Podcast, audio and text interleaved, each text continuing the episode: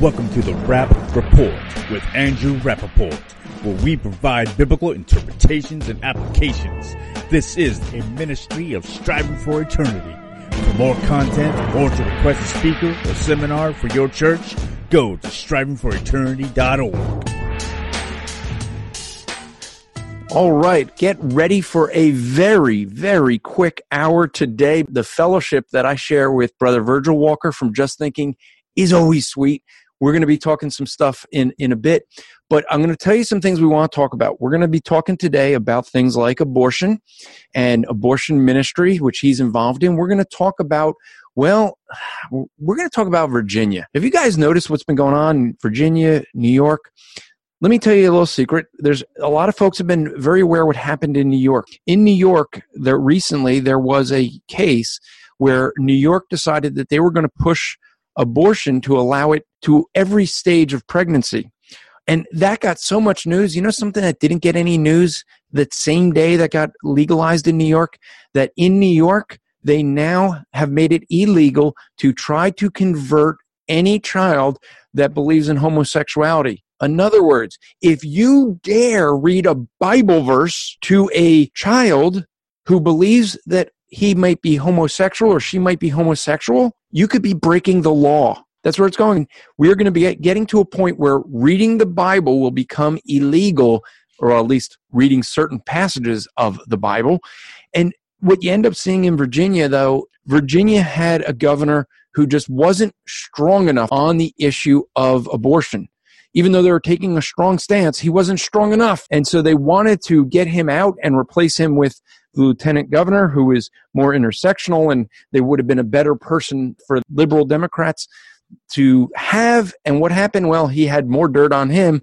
We're going to talk about this because there is an interesting thing going on in our country that we have to realize. This is not something for Christians that we can just ignore. This is not something that we can think is something that will not affect the Christian, because politically, we see people getting into office, and they're getting into office on an anti-Christian position.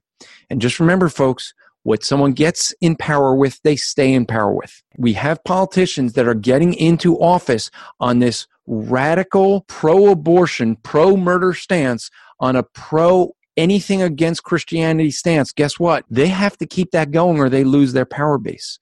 So this is the thing I want you guys to realize. This is not something that we can sit there and say, well, you know, there's some Christians dealing with that, but the other Christians want to just get along with the world and not have to deal with, I might lose my job if I say something, or I may lose my friends if I say something. The reality is that they're coming after us. We have a government that will be coming after Christians. I firmly believe that. History repeats itself.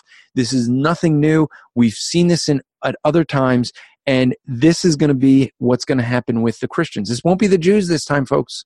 It's going to be us. So we have to be prepared. And one of the things I'm going to tell you on how to be prepared is a conference that's going to be coming up in March. Let me play a commercial for that. And I'm going to tell you after the commercial why that might help prepare you. So many Christians struggle with suffering, and yet they do it alone because most of us are too ashamed to let others know that we're struggling. We struggle alone because we think that there's something wrong. As Christians, we shouldn't be struggling at all. We should just have the answers, and yet that's not the case. There's many of us who struggles, whether it be within our marriage, whether it be with our children, whether it be with physical ailments. I want to let you know of a conference coming to Freehold, New Jersey to help with this. It is called the Sanctification Through Suffering Conference. It is going to be held at Chinese American Bible Church in Freehold, New Jersey. You can get all the information and the speakers will be Justin Peters, who, if you know him, you know he struggles physically, Frank Mullis, Colleen Sharp, and Joe Suazo. And we will have this conference. You can get all the details and register at strivingforeternity.org/conference-on-suffering. Get all the details, and I hope to see you there. And so what's different with that conference is Pastor Mullis has added a topic he's going to be doing that isn't on the website yet, but he's going to be doing a topic on basically dealing with the suffering of persecution, basically how to prepare for things like that. So looking forward to that. Many people do struggle with different issues, and we're going to be trying to help people in that. So I want to welcome to the show here early on than I usually do. I wanted to do a much shorter monologue because I really think that we're going to have a lot of good interaction between Brother Virgil and I. So for folks who don't know, he is from the Just Thinking podcast, which was named the 2018 Podcast of the Year. And they actually had not one, but two episodes that got named in the top podcasts episodes. So this is one of the half of the award-winning team over at Just Thinking. So Virgil, welcome. Bro, that's quite an intro and quite a welcome, man. It's an honor to be with you and to have a chance to talk with you live on your show. I know we've been trying to do this for quite a while, man, kind of back and forth. I kind of began to look back into some notes, man. We've been trying to make this happen for almost a year, just back and forth from the previous G3 kind of inbox back and forth. Man, it's a pleasure to be with you. High honor to get the award, and Daryl and I, and we're really excited to talk with him a bit about it, and we're excited.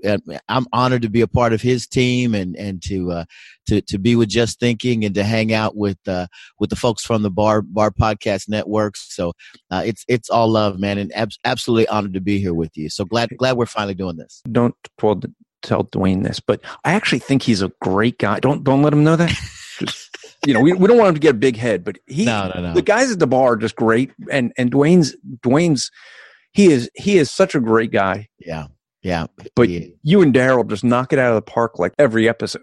Oh, brother. It takes a lot to prepare to hang with Daryl. And he definitely does the heavy lifting. And but man, I enjoy kind of getting in there and sparring with him, and talking about different topics and subjects that he's interested in and that we walk through. And again, the whole show is based upon the blog that he writes, Just Thinking, for myself. And, when I actually met him, Dwayne actually hooked us up, met Daryl. I heard an interview that Dwayne did with Daryl. And as I listened to it, this was one of the first times I've ever listened to Dwayne do an interview where there were so many more questions that I wanted to ask from a standpoint of just being interested in the guy.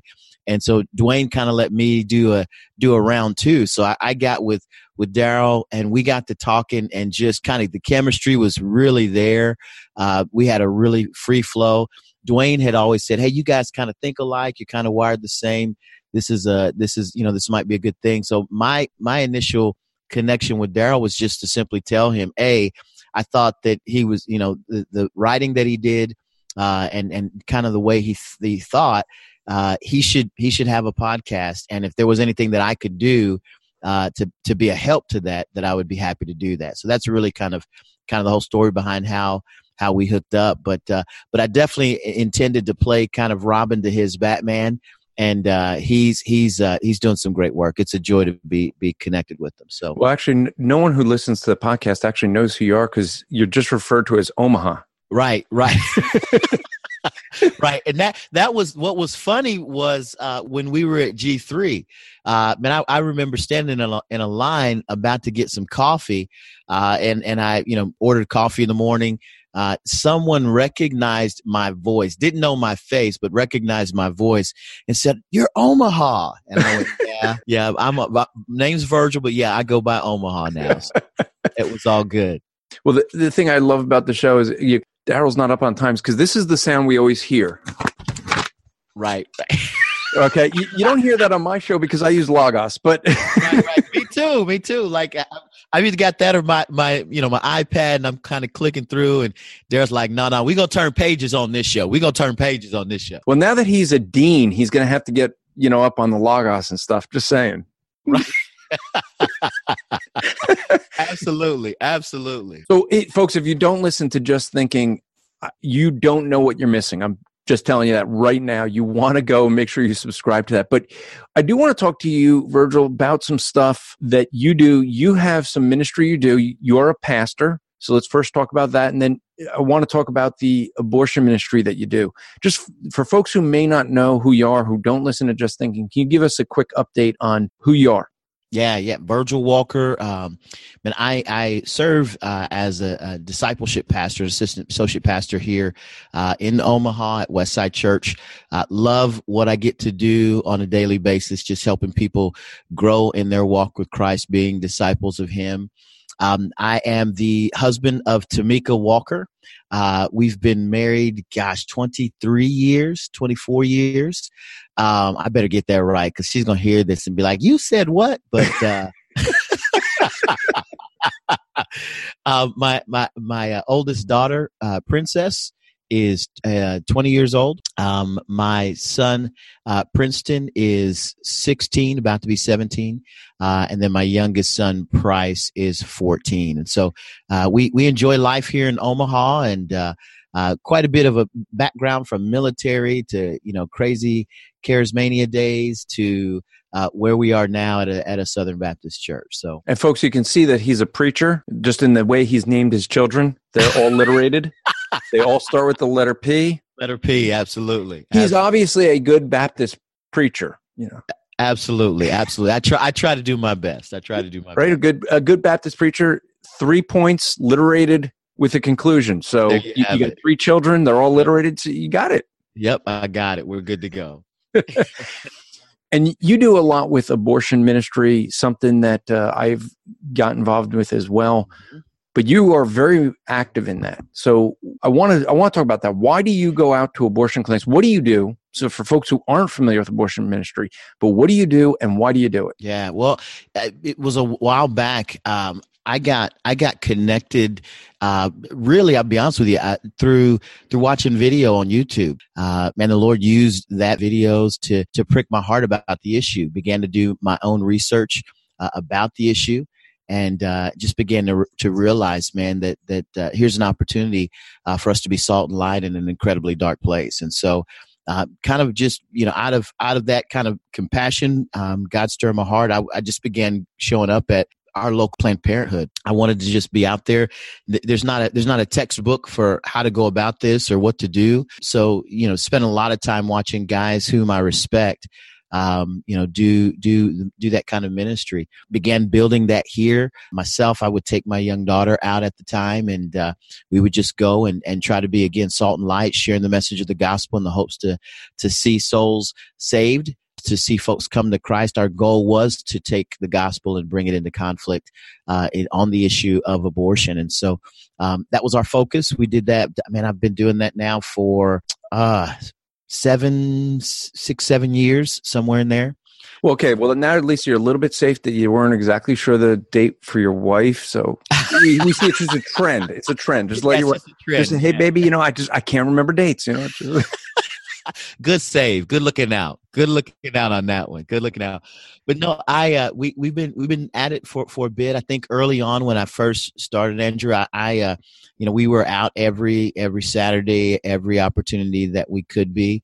The largest, most active abortion clinic in our area is one with late term abortionists that are here, that are involved. And so we began to kind of go out in that space and really kind of see a lot of activity. Leroy Carhart is the late term abortionist name. He not only offices here, he had one out in Maryland where he could do late term abortion, and so Germantown, Maryland, was where he would go to do his late term abortion work. So stayed involved in that. Would love to say that, man, I'm there, every week. That's not the case. I try now, just based upon my ministry responsibilities and other things, to at least be out once a month. So I try to get out once a month, either at one of the abortion clinics or a focused time of just prayer if I can't be out there that month or something along those lines. But I'm there, heavily involved, and wanting to make sure that others who have the heart that I do about the issue know that I'm a guy who'd be happy to take them into that space and help them walk that out. So and not that I want to get into this too much, but you and I both have been kind of involved with some groups that are very much trying to put an end to abortion, but they really distract from the church. They pull people out of church. Mm-hmm. Do you see problems with people who are really making an idol almost of this one issue Yeah, I do. You see it. You see kind of some of these guys and who've done kind of what I did. They saw something on YouTube. Maybe they saw a video on YouTube. They get hyped up, and what their thought is that they can be a YouTube video star. And so they get all the equipment, they get the GoPro, they get all of the stuff, and an effort to be kind of shock and awe. They show up at these abortion clinics and just wreak havoc. Whether it's an individual who maybe has an aberrant theological idea about things, or it's someone who's connected to a particular group that maybe has heightened the issue of abortion and elevated it to central to the gospel, and have made an idol out of it. So whether they're trying to be a YouTube star or the issue of abortion is indeed the gospel, you see that out there. In addition, you also see folks who do love God and who do understand that what we're out there to do is to really be a reflection of loving God and loving neighbor as ourselves. And so that we're at a place where we're trying to bring the light of the gospel into conflict with what's happening, and to be a rescuer rather than a warrior in those spaces and places. And so that's kind of the thought process that you definitely need to walk into that with. Yeah, I mean, the goal that I have when I go out there is really to address the issue of salvation. Mm-hmm. I mean, it's the gospel that's going to be the solution to this problem. Mm-hmm. That mother who is going to kill her child, mm-hmm. she needs the gospel. Yeah. We want to see a life saved physically as well, mm-hmm. but it's the soul that needs to get saved. And I'm out there with you'll see the Roman Catholics out there, and they're just doing the rosary. Yep. They need the gospel too. Yes, they do. They get very upset when you share it with them because, like, oh, we're on the same side. No, we're not. No, we're not on the same side because you have a works-based salvation and not a grace-based salvation. So they get upset when you share the gospel with them, but they need it. It is a thing where we're not all on the same side. And even when you have people that come out to do the abortion work, they're are people who I think we have to be careful of, because even though they may seem like they're like-minded, they really do distract. There's groups that go and focus, as you mentioned. I mean, make abortion ministry the gospel. Mm-hmm. And, ending abortion is an important thing for Christians to do, not because we want to be against the culture. It's because this is about saving a person's life. Mm-hmm. We're against all murder. Yeah. It doesn't matter the age of the person being murdered. We're against all murder. Mm-hmm. I tweeted out this week, son, I saw that was just, I thought, really pictures how this culture has changed, because the same leftists. It's a picture of the leftists in the 60s, and it says, the people who once called our soldiers baby killers, and then it has a second picture of the marches today for abortion, keep abortion legal, it says, now march for the right to kill babies. Yeah. And it's the same leftists that were calling soldiers baby killers, and now they want the right to kill babies. Mm-hmm, mm-hmm. It's becoming an idol, right? Andrew, I'm curious for you, man, being in the spaces and places where you are, with regard to this particular issue. I'm wondering, what do you see in those spaces? Are you running into folks who kind of have the same thought process? Where they're elevating the message of abortion above the gospel, and actually how are you handling that? How do you navigate that? Well, I do know there's a big group that they have told me that if you are not going to abortion clinics, they question your salvation. Right. Right. They will go outside of churches and protest the churches, and they'll say, if you're not going out to, I don't see you at the clinic. Mm-hmm. Why? If you're not at the clinic, your church isn't doing enough. You're not really a church. And so they've made it about that. You take a look, 1 Corinthians chapter 12. We all have different gifts. We are not to all be the eye or the ear or the nose. If we were all the eye, where would the hearing be? That's Paul's argument. Mm-hmm. God gifts every one of us in the church differently so that all of us in the church can serve the church. Yeah. So there's going to be some people who are very passionate about trying to go out to abortion clinics to save children's lives, to convert mothers convert nurses, convert abortionists. Mm-hmm. There's going to be others who are very concerned about human trafficking.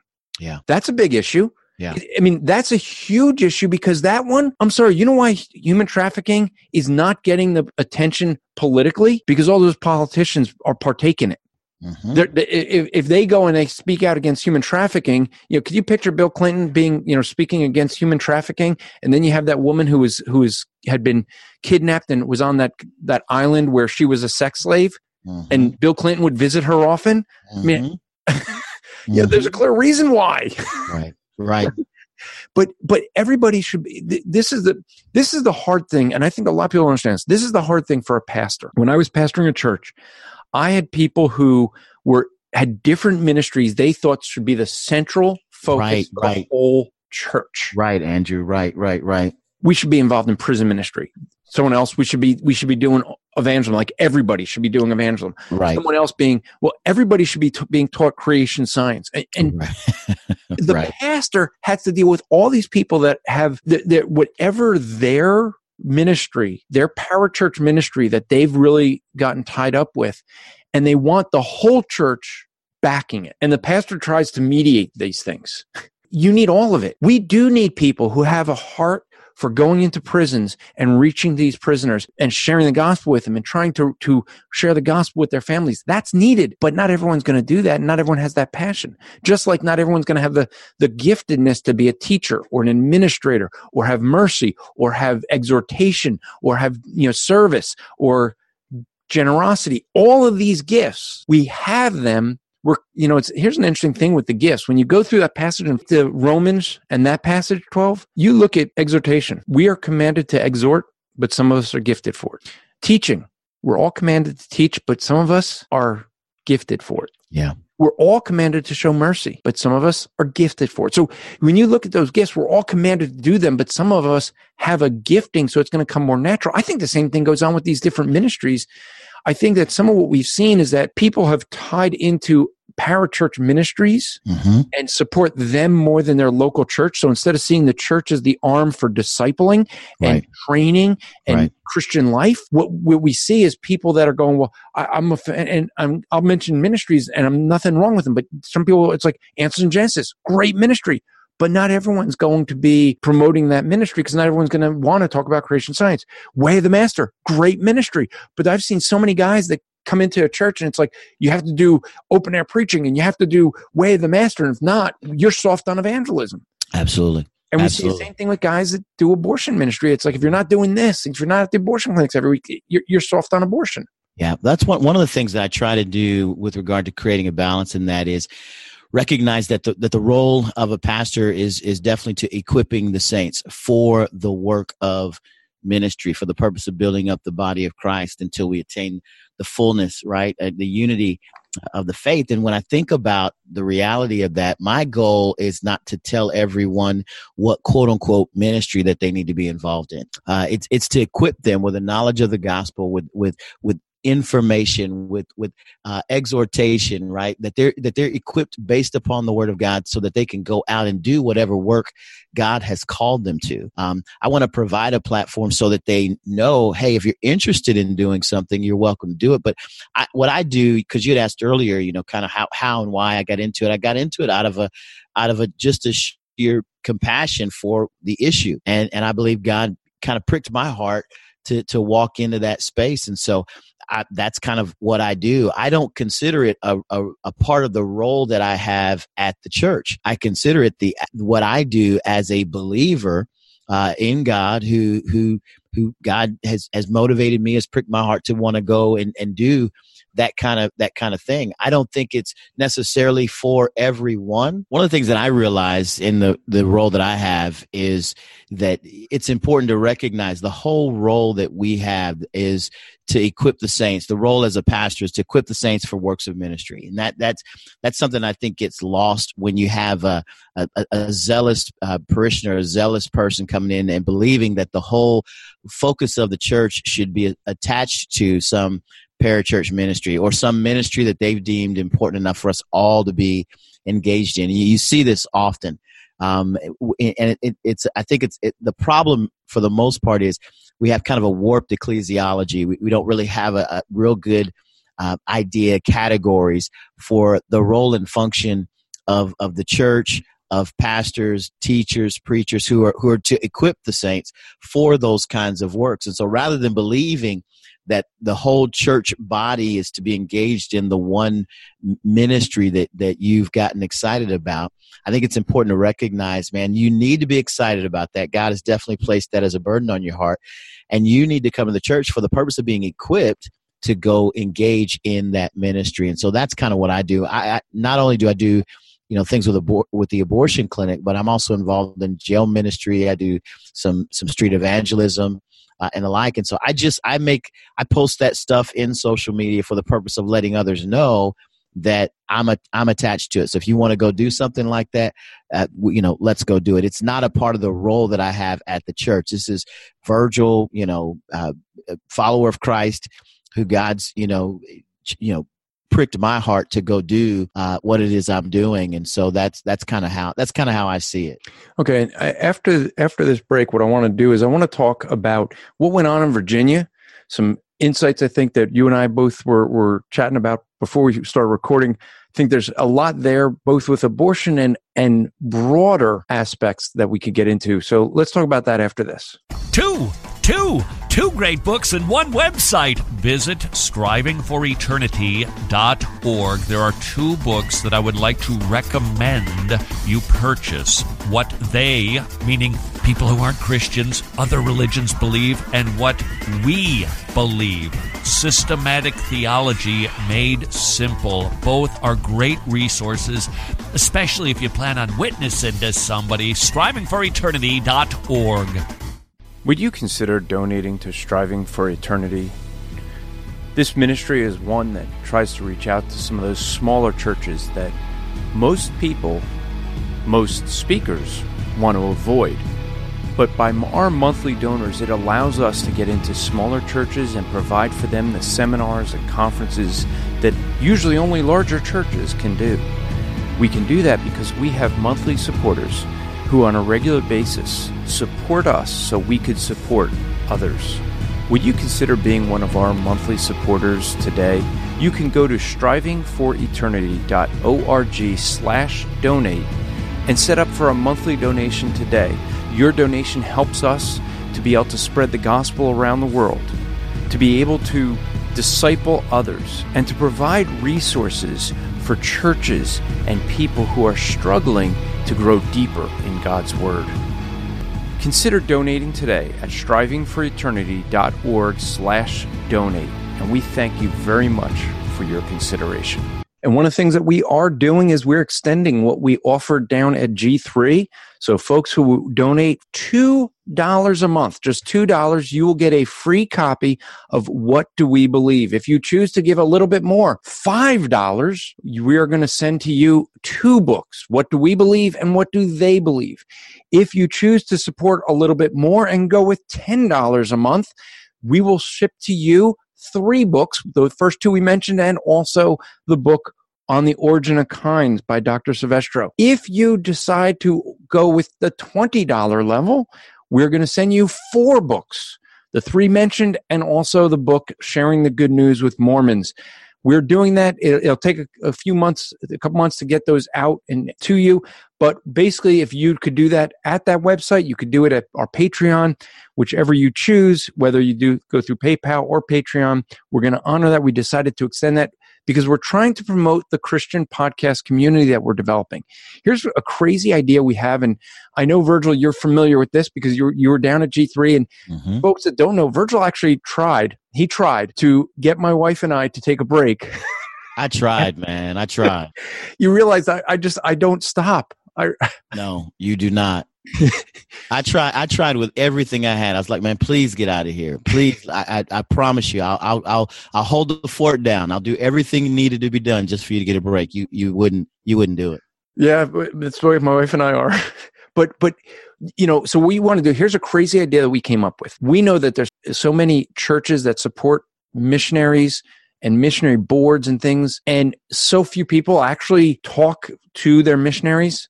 Missionaries will send these reports to a church, and almost no one ever reads those things. They print them out, put them on a table, and they're tossed the next week. What we're looking to do, if we can get $25 a month, what that would cover is us shipping out the equipment needed for podcasting and all the hosting fees for a missionary to create a podcast so that they can communicate better with their host church. Wow. So that now the church knows what's going on because they could just listen to the podcast. And the church now can just promote that podcast for each of their missionaries. When that missionary gets to town, guess what? Everybody's going to know the stories. They're going to know when that missionary puts up the pictures, oh, here's Jamal. Well, everyone already knows how Jamal got saved. They listened on the podcast when it's all they know how he's doing. Now they could put the picture with the name that they've been hearing about. This is a crazy idea we have, and we need the support to do it because missionaries, they can't come up with that money. So we're trying to raise $25 a month per missionary. For every $25 support that we get, we're going to be trying to get a new missionary on board so that they can get better relations with their supporting churches. So that's some of the ways that we're trying to use the donations that come into us. The more you give us, the more we give away. It's kind of like how we do it. Let's talk, Virgil, about the Virginia governor, Ralph Northam. He got himself in a little trouble. He wasn't supporting abortion enough. He didn't go far enough, it seemed. Got himself in trouble because of something that he did in college. By the way, who has college yearbooks? Who has, medical school? Who has those anymore? Who poses for pictures for that anymore? Well, yeah, do you have one from your college? Seriously, think about it. I had one, yes. Okay. Yeah, I had one. I guess an East Coast thing. I don't know. Well, I don't know. I was in college a long time ago, but that was before the internet. Really. So,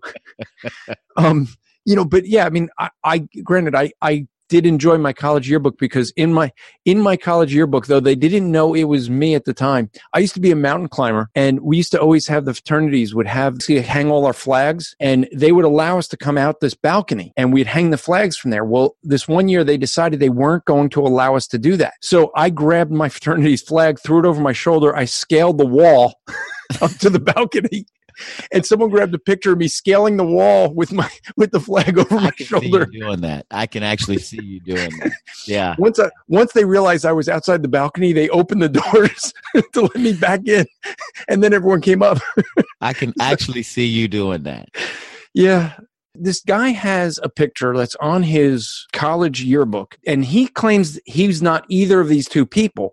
There is a white person with a face that's blackened, and then another person with a KKK hat. Now, it's on his page, right, but he says he's neither of those two people. He ended up saying that he did blacken his face at some point, right, to look like Michael Jackson. Right, right. And there were people that were all over that. Mm-hmm. Now, for folks who may not know, you happen to have more melanin in your skin than I do.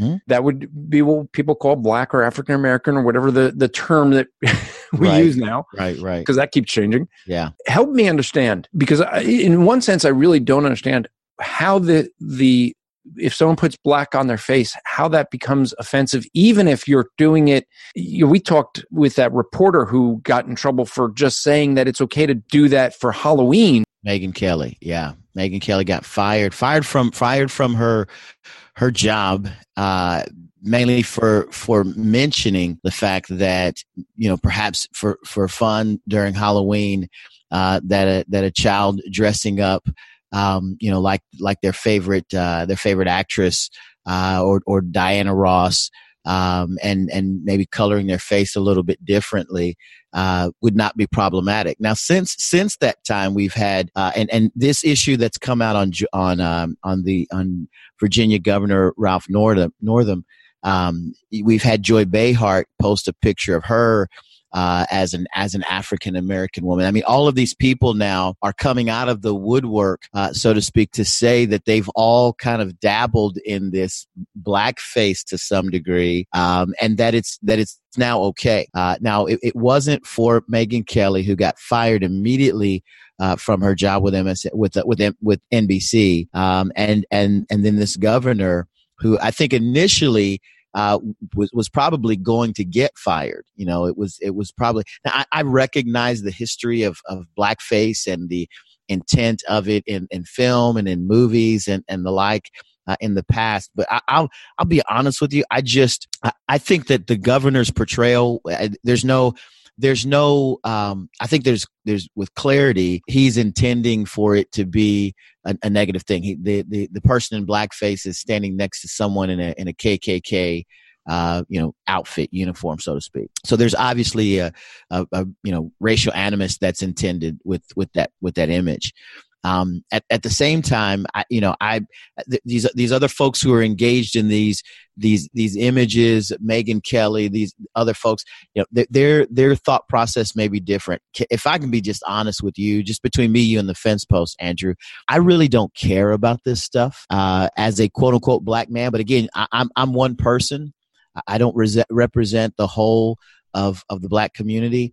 I could care. I think anytime that you dress in this manner or take pictures in this manner, or I think it says more about you as an individual than it ever does, cause me to have angst or to be, fearful or angry or upset in any way, shape, or form. I recognize the racial overtone that's intended. It doesn't matter to me. What mattered more to me with regard to this particular issue, with regard to Ralph Northam, was the fact that he advocated infanticide. That there was the idea that we could wait until after a child was born to determine whether or not, for the parents to then have a conversation to see if whether or not they wanted to keep the child. The fact that he stated that, doubled down on that on live radio, in my estimation, should have been grounds for his removal altogether when compared to this other issue. And there were some Democrats that didn't think he went far enough. Right. And there were some who thought that the reason they were bringing up this whole thing with this blackface picture was to get rid of him for the lieutenant governor, who was going to be even more of a leftist. And then they found out he had been sexually assaulting a woman, and they knew about it, and the media covered it up. I mean, you look at the whole thing with Brett Kavanaugh, and people are saying, hey, what's the difference here? And what I noticed in both of that, the lieutenant governor and the governor, I see a hypocrisy. I mean, these same people that are saying that this Ralph Northam is somehow wrong for a picture where he denies that he's even in the picture, but it's on his yearbook page, mm-hmm. where it's the blackface and the KKK. And these Democrats are saying how that's so wrong. And yet this is the party of the KKK. Right. I mean, the hypocrisy of, here's the party that actually was the KKK. We had Senator Byrd, who was a Klansman. Right, from West Virginia, right? From West Virginia, right. And he was hailed as big. I mean, there are more roads and buildings and things named after Senator Byrd, mm-hmm. than any other senator, mm-hmm. and he was a Klansman. Right. This is the hypocrisy I see. I ended up saying this: if Ralph Northam has to resign and apologize for what he did, then when are all the Democrats going to resign for not apologizing for being the party of the KKK? Right. Absolutely. When you think about the hypocrisy, it's astounding. I was reading an article about this particular issue, and it looks, to the point you made, which was they thought they had an intersectionality candidate that could easily step into that role with the lieutenant governor just kind of in the wings, hoping that he would be able to kind of step in. The Lieutenant Governor Justin Fairfax would be able to step in. When they recognized all of his kind of baggage and background, they kind of passed on that idea altogether, thinking, this is not, the way we want to go. This is kind of how we, and again, the hypocrisy begins to roll, whether it's the issue of Brett Kavanaugh, when women were to be believed, the Me Too movement, believe women was kind of the push. We're going to kind of slow down and perhaps investigate this and kind of see what happens with this, with the governor, Ralph Northam. We're not sure, we need to kind of pause for the cause, and a bit where others are taken completely out, whether it's a Megyn Kelly, whether it's someone else who they feel like may have racial overtones to their background. We're going to pause for a moment and kind of take a look. I thought what was even more interesting was the article that I read that looked at what the penance is going to be for Governor Northam, which is, I think they're going to make sure that he reads Alex Haley's book Roots, and that in addition to reading Alex Haley's book Roots, he was going to be a kind of a soldier for the black cause, whatever that is supposed to be. The relation between Brett Kavanaugh and this lieutenant governor is so interesting because here you have a lieutenant governor who they knew, the media knew about the allegations and chose to say nothing. Where in the case with Brett Kavanaugh, as we now know, now that we have more of the facts, we now know the FBI did do an investigation. The FBI did have a person who did admit to being that person that had sexually assaulted Ford, and it wasn't Kavanaugh. So there was, and people had said there was something that happened to her, but the evidence didn't look like it pointed to Kavanaugh. So here you have all these Democrats who now had read the FBI report and were still pushing to get Kavanaugh removed or put off after they knew that the allegations weren't true. Right. But hey, it's about the idea. This, that counts more. The fact that we can ruin his life. And I look, when it comes to politics here, I'm going to get a lot of heat for this. I know. I think this is terrorism. It really is. It is a group of people who are making everybody so afraid. Do you think any conservative ever wants to be a Supreme Court justice? No. I mean, no one wants to put their family through that. You see now that conservatives are afraid to say what they believe. It is like, as Christians, we're going to be afraid. We're not going to be allowed to say what we believe. Like, hey, look, you believe homosexuality is fine? Well, I don't. Right.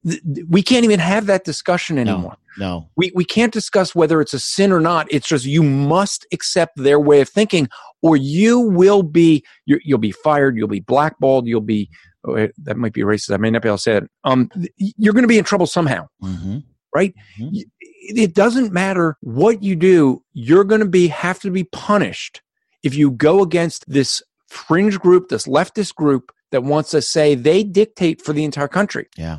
Yeah. I used to say that the LGBTQ agenda is a religion. It's worse than any religion that I've witnessed in years. I mean, the advocacy for wanting to take any, really what we're dealing with is a group of individuals who kind of make up this block that are thought police. They want to be the arbiters of what and how people think. And when that's at play, I think we're in dangerous ground. I really do. Well, this really is the book 1984. It really is. You have people who, with their newspeak, where we just change the words. We're changing history. And I think when you go back to a guy's 30, 40 years in some of these cases, and you want to judge people on what they said and did, I think of the comedian who was going to speak at the Oscars or whatever, and they went back 9 years to something he said 9 years ago that he's already apologized for, and he's being held to today's standard and today's views for something he believed or stated back then. And yeah, that's Kevin Hart. Yeah. I think the reason they went after Kevin Hart was because he had the audacity to stand up to them. Yeah.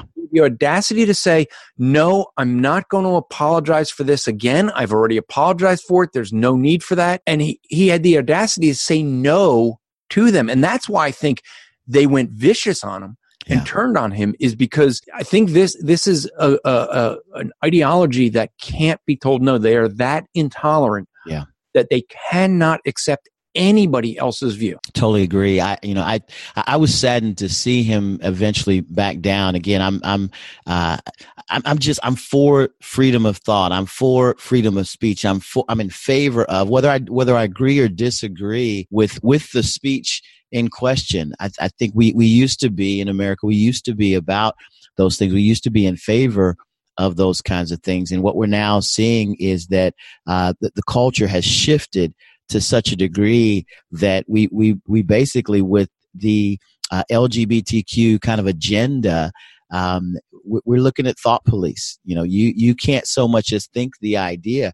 Mike Pence's wife, who's, been with the school system for years prior to him becoming the vice president, goes back to work for that school system, and she's ostracized as kind of a cast out. Now you have those who are advocating the LGBT movement, who are saying that it's Mike Pence who needs to be removed for his wife exercising her freedom of choice and who she goes and works for.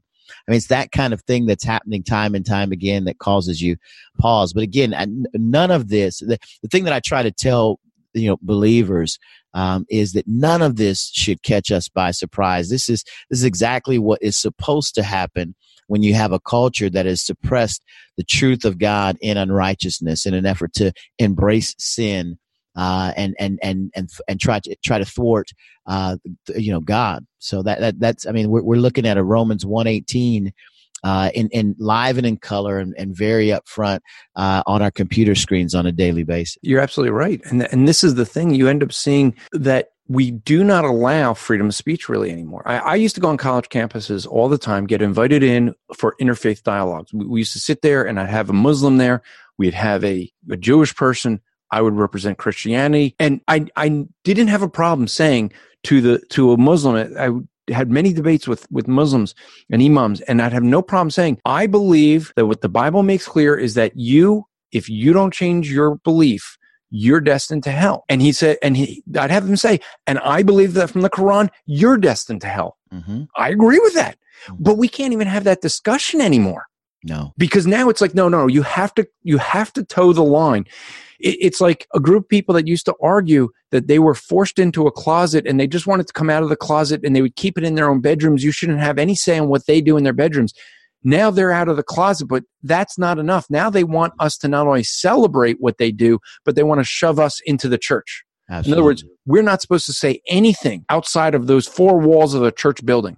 We have to keep it to there. Right. We shouldn't have our opinions in public. And sadly, many Christians, as you well know, are very comfortable with that stance. I mean, many Christians are very, very comfortable with, you know what, I'll kowtow. I'll go ahead and make sure that I keep my thoughts to myself. You had the situation. I know you're familiar with it, with Grand Canyon University, a Christian institution, a Christian school, that decided they would not have Ben Shapiro come speak. And the reason for this was because they really didn't want to create any division. They appealed to the idea that it was more important for them to maintain unity on the campus than to bring a Jewish speaker who aligns himself with Judeo-Christian values onto their Christian school campus. So now we've kind of flipped the script where even believers, even those who claim to be Christian, are willing to keep their Christianity tightly, a tight lid on it, so as not to wave any flag of attention by the rest of the culture. And so, this is something that's not new with us. You see people that want to try to, as Christians, kind of fit in, not ruffle feathers. Mm-hmm. Look, this is Galatians chapter 2. Verse 11. This is Paul. Paul says, but when Cephas, that's Peter, when Cephas came to Antioch, I opposed him to his face, because he stood condemned. For before certain men came from James, he was eating with the Gentiles. But when they came, he drew and separated himself, fearing the circumcision party. He was afraid. Peter was afraid. He had no problem eating with the Gentiles. There was no issue there. But in Judaism, Jews and Gentiles do not associate. You don't enter a Gentile home, none of that. And it would make you unclean.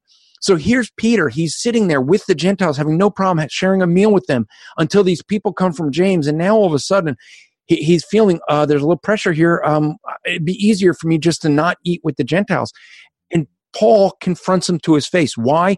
Because what he's doing, inadvertently softening the message of the gospel to the Gentiles, mm-hmm. because they're saying, oh, there is that wall of separation that we were told that wasn't there, that was taken down at the cross. But now, no, it seems like it's back up with Peter. Right. And he opposed him, and he was right to oppose him. It's a frustrating thing. We can see this history repeated over and over and over again. And yet it's like, it's right in front of us.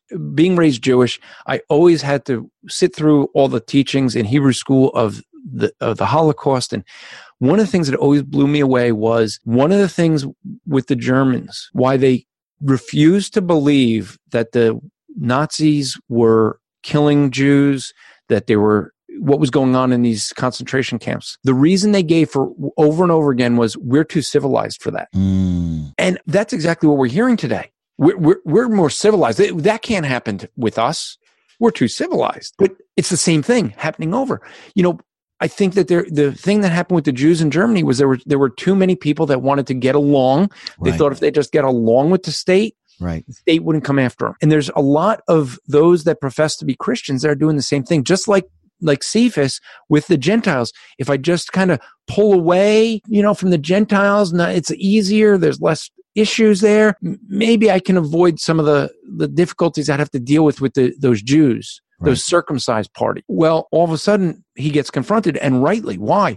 Because this is the same thing we have today. We have a bunch of Christians who are trying to, how can I soft pedal this? How can I would have loved to deal with the head of the SBC did that sermon, J.D. Greer did a sermon, and I forget the title of it, recently on homosexuality. He was dealing with Romans 1, the very passage you just read or referred to. Talked about, and he's trying to soft pedal homosexuality. Mm-hmm. And it's now there's a lot what he said that's right in that. I mean, look, sin is sin. Mm-hmm.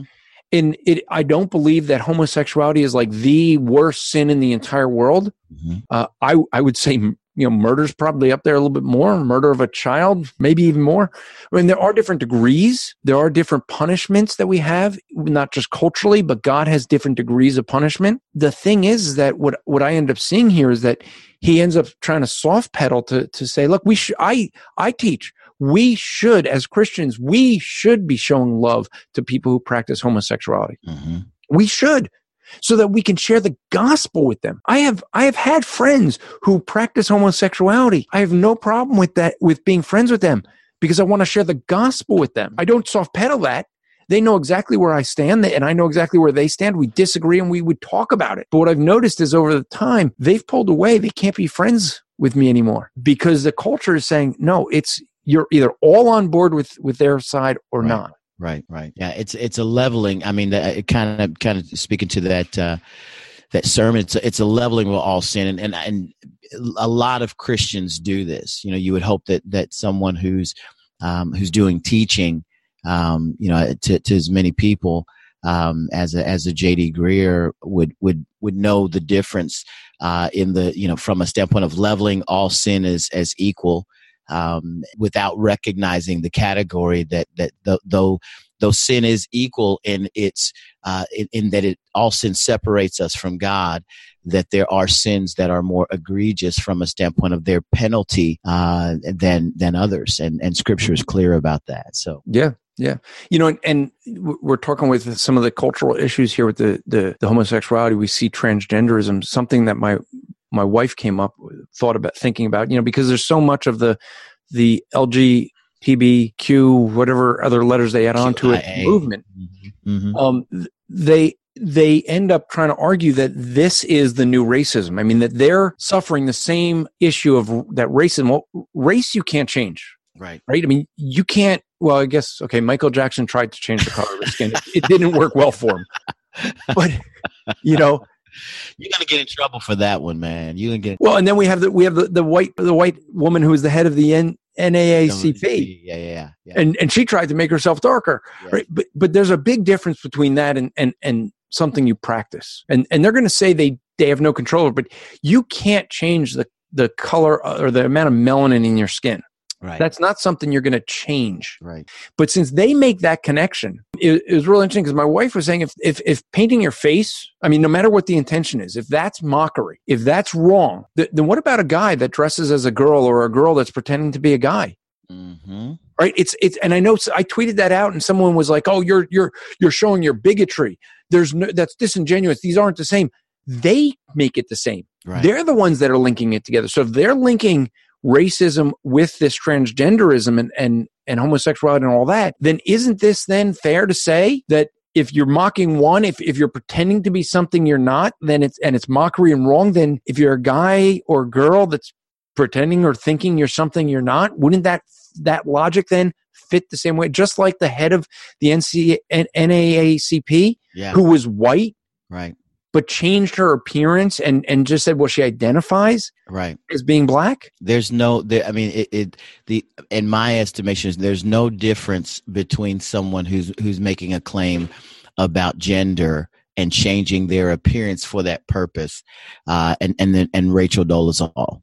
who was the woman who posed as black, who was the leader of the NAACP. There's absolutely no difference, and there's no logical line of reasoning or argument that you can make that would have one, the male claiming to be a female and dressing as such, being any different than this woman who made a decision that that she wanted to self-identify as a different race. I mean, melanin, or the color of one's skin, is an easier transition or change than changing from male to female. And the thing where I think if you are a minority, if you are someone who, you know, you look at the women's sports right now, they're having a major issue because you have all these men who wouldn't be doing as well against men in men's sports are identifying as females and doing very well. Track, you know, you have this with wrestling. And you end up having a big question. I mean, what is this going to do for the females that want the same rights to get full scholarships into college? Now they're competing against the men who identify as a woman. Mm-hmm. Or you end up having a woman, and this happened on wrestling, on high school wrestling, a girl who won state who was transitioning to as a guy. So she was allowed to take hormones that helped her. They enhanced her ability to wrestle, mm-hmm. but she's still wrestling the girls. Mm-hmm. So if she was just a girl, those same drugs would not be allowed. It would disqualify her, but because she's in transition, she was allowed. Well, it's like, well, then have her wrestle the guys, right? Right. But I think in these cases for minorities, I think you have things that we have scholarships for African Americans so that they can get into college, have a better opportunity to get paid for college, so that their scholarships would cover those costs.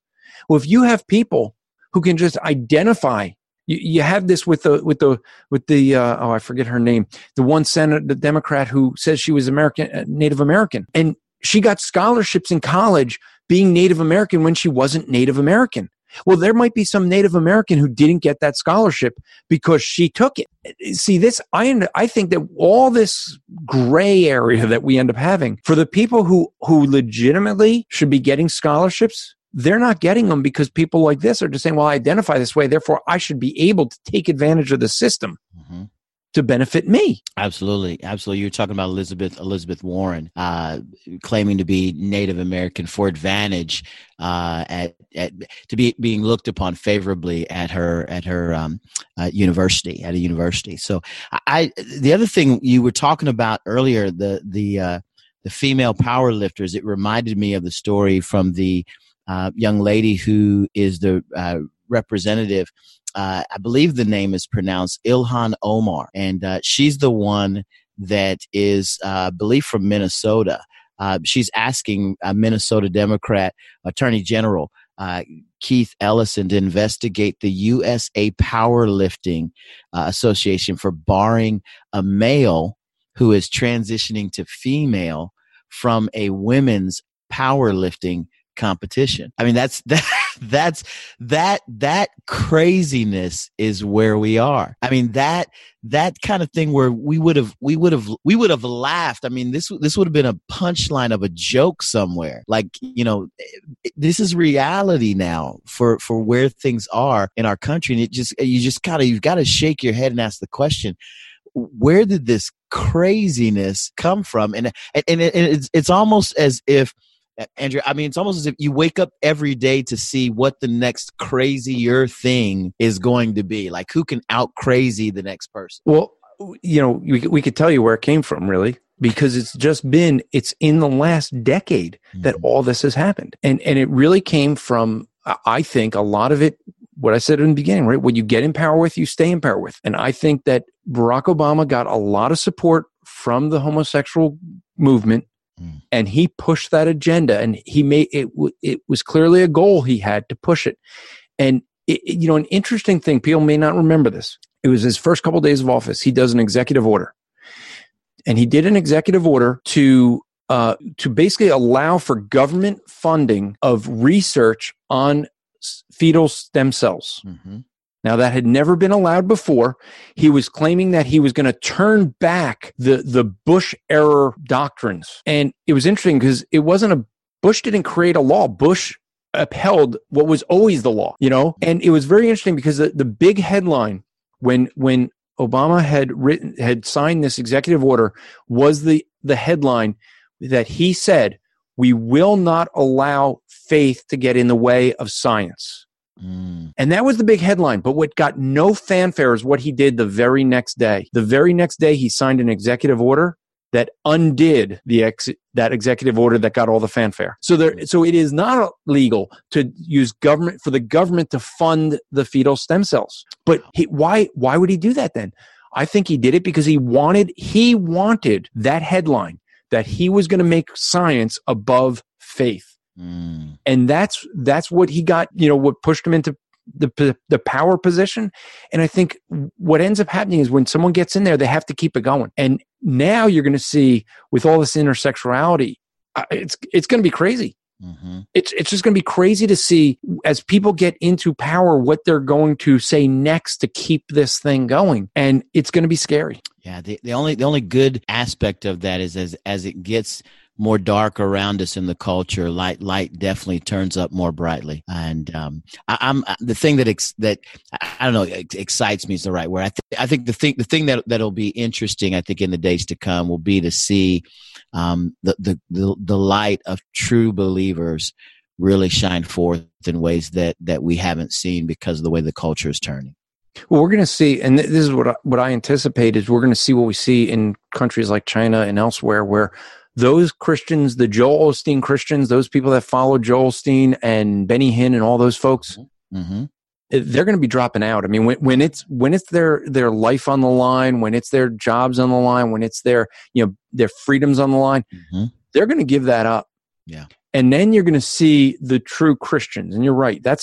It is in the light of persecution that you have seen throughout history that Christ shines. Absolutely. Because there the gospel becomes clear that it's not this watered down, Jesus loves you and has a wonderful plan for your life. That's not going to cut it. Mm-mm. It's going to be that we are sinners in light of a holy God mm-hmm. who is infinitely just. And because he is so holy and so just, he is going to punish all sin. Yeah. But he made a way of escape, that he came and died on a cross. God himself became a man and died on a cross that we could be set free. Come on, man. That is going to be the message that's going to shine in light of all that we're seeing. Absolutely. Because that's the only message that's going to set people free from this. I was just in New York City this past weekend. I was doing some open air. And this is the thing.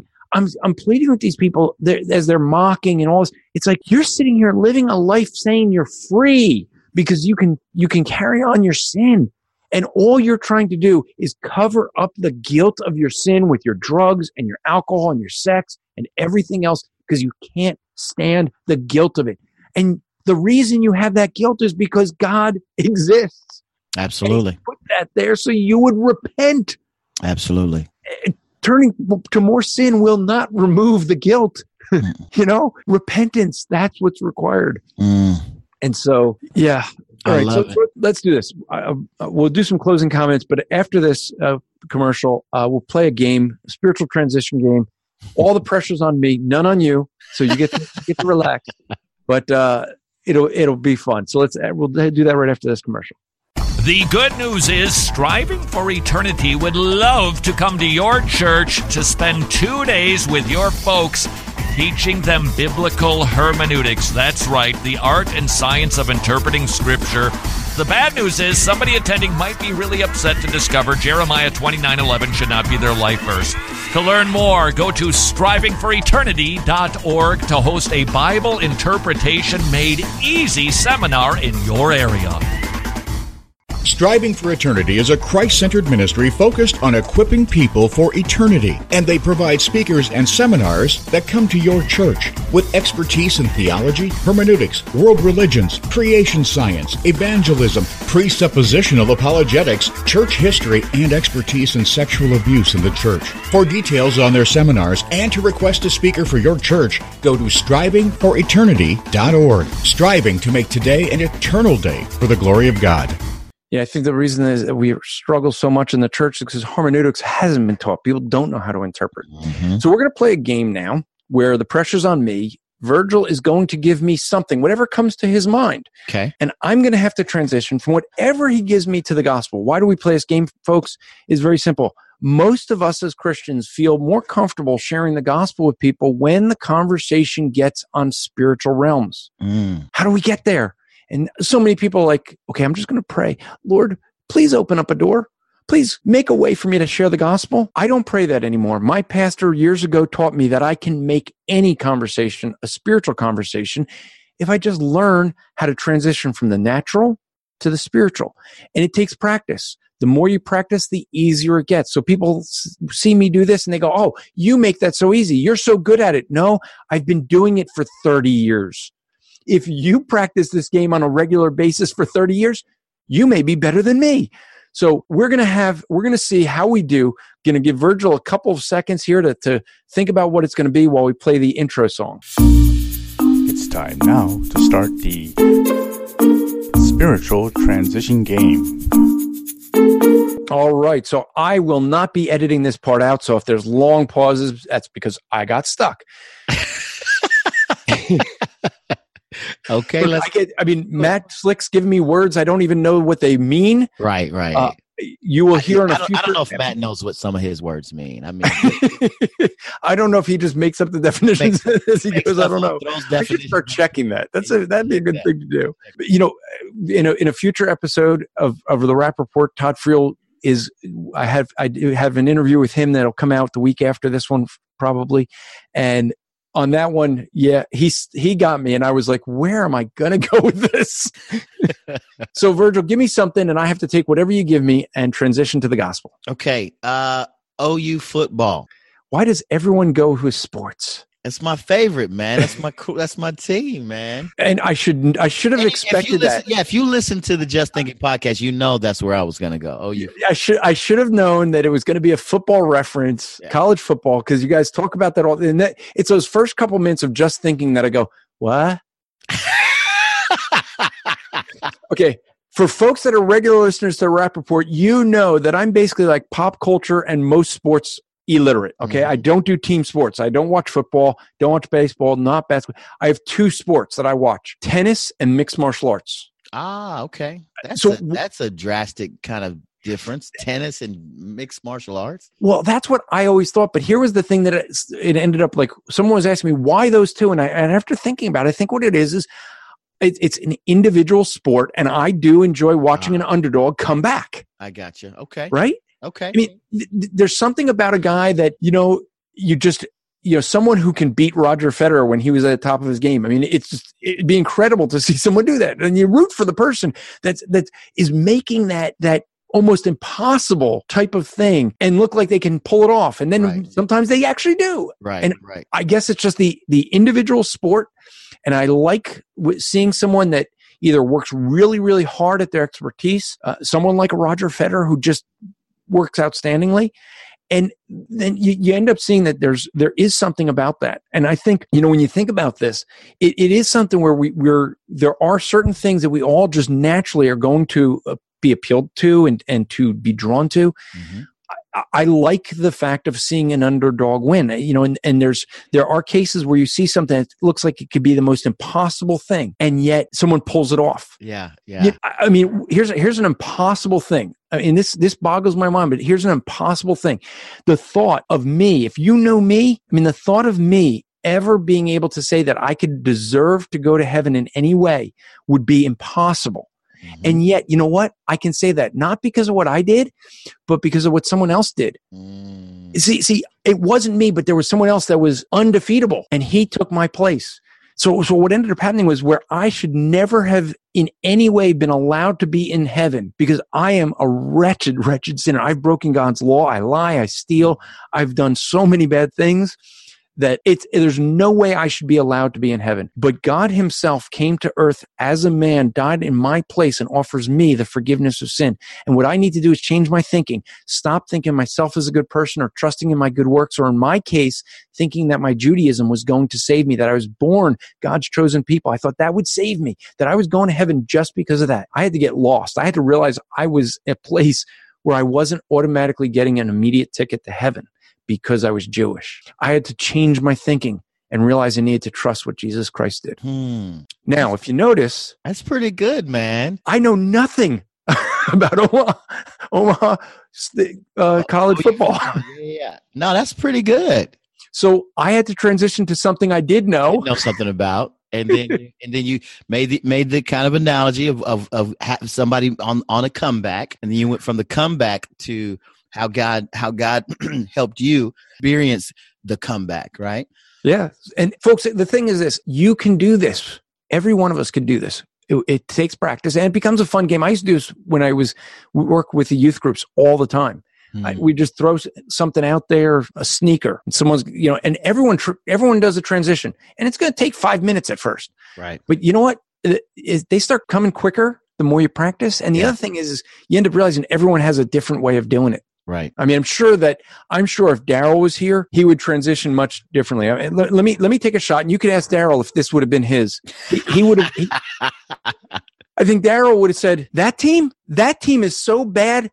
That's like deserving hell to root for that team. Right. But you can have heaven. We'll have to see if that's how Daryl would transition. He probably would have come with something real quick. Absolutely. Absolutely. Oh, that would be fun. You should ask Daryl how he would transition. I definitely need to do. We need to try that on the Just Thinking podcast. I have to shoot that idea to him and see what he comes up with. That'd be great. That would be funny. So is there anything you want to share, folks? Whether it be your ministry at the church, the ministry you have on the streets with the abortion, or with Just Thinking.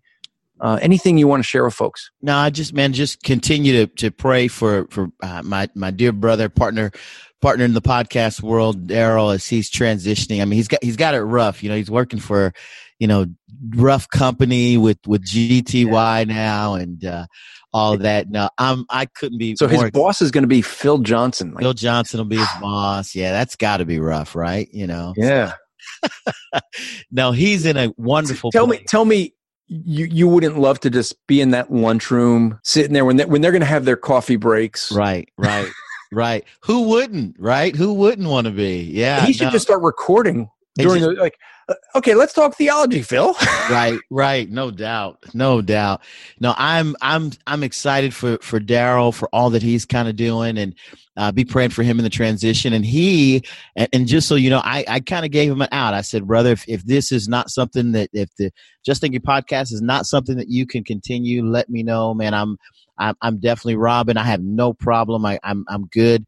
But I really love the work that I do here with the local church and here in Omaha. And so he wants to keep that going. So be praying for us and for that that platform as it continues on. We pick things up here in about a couple of weeks.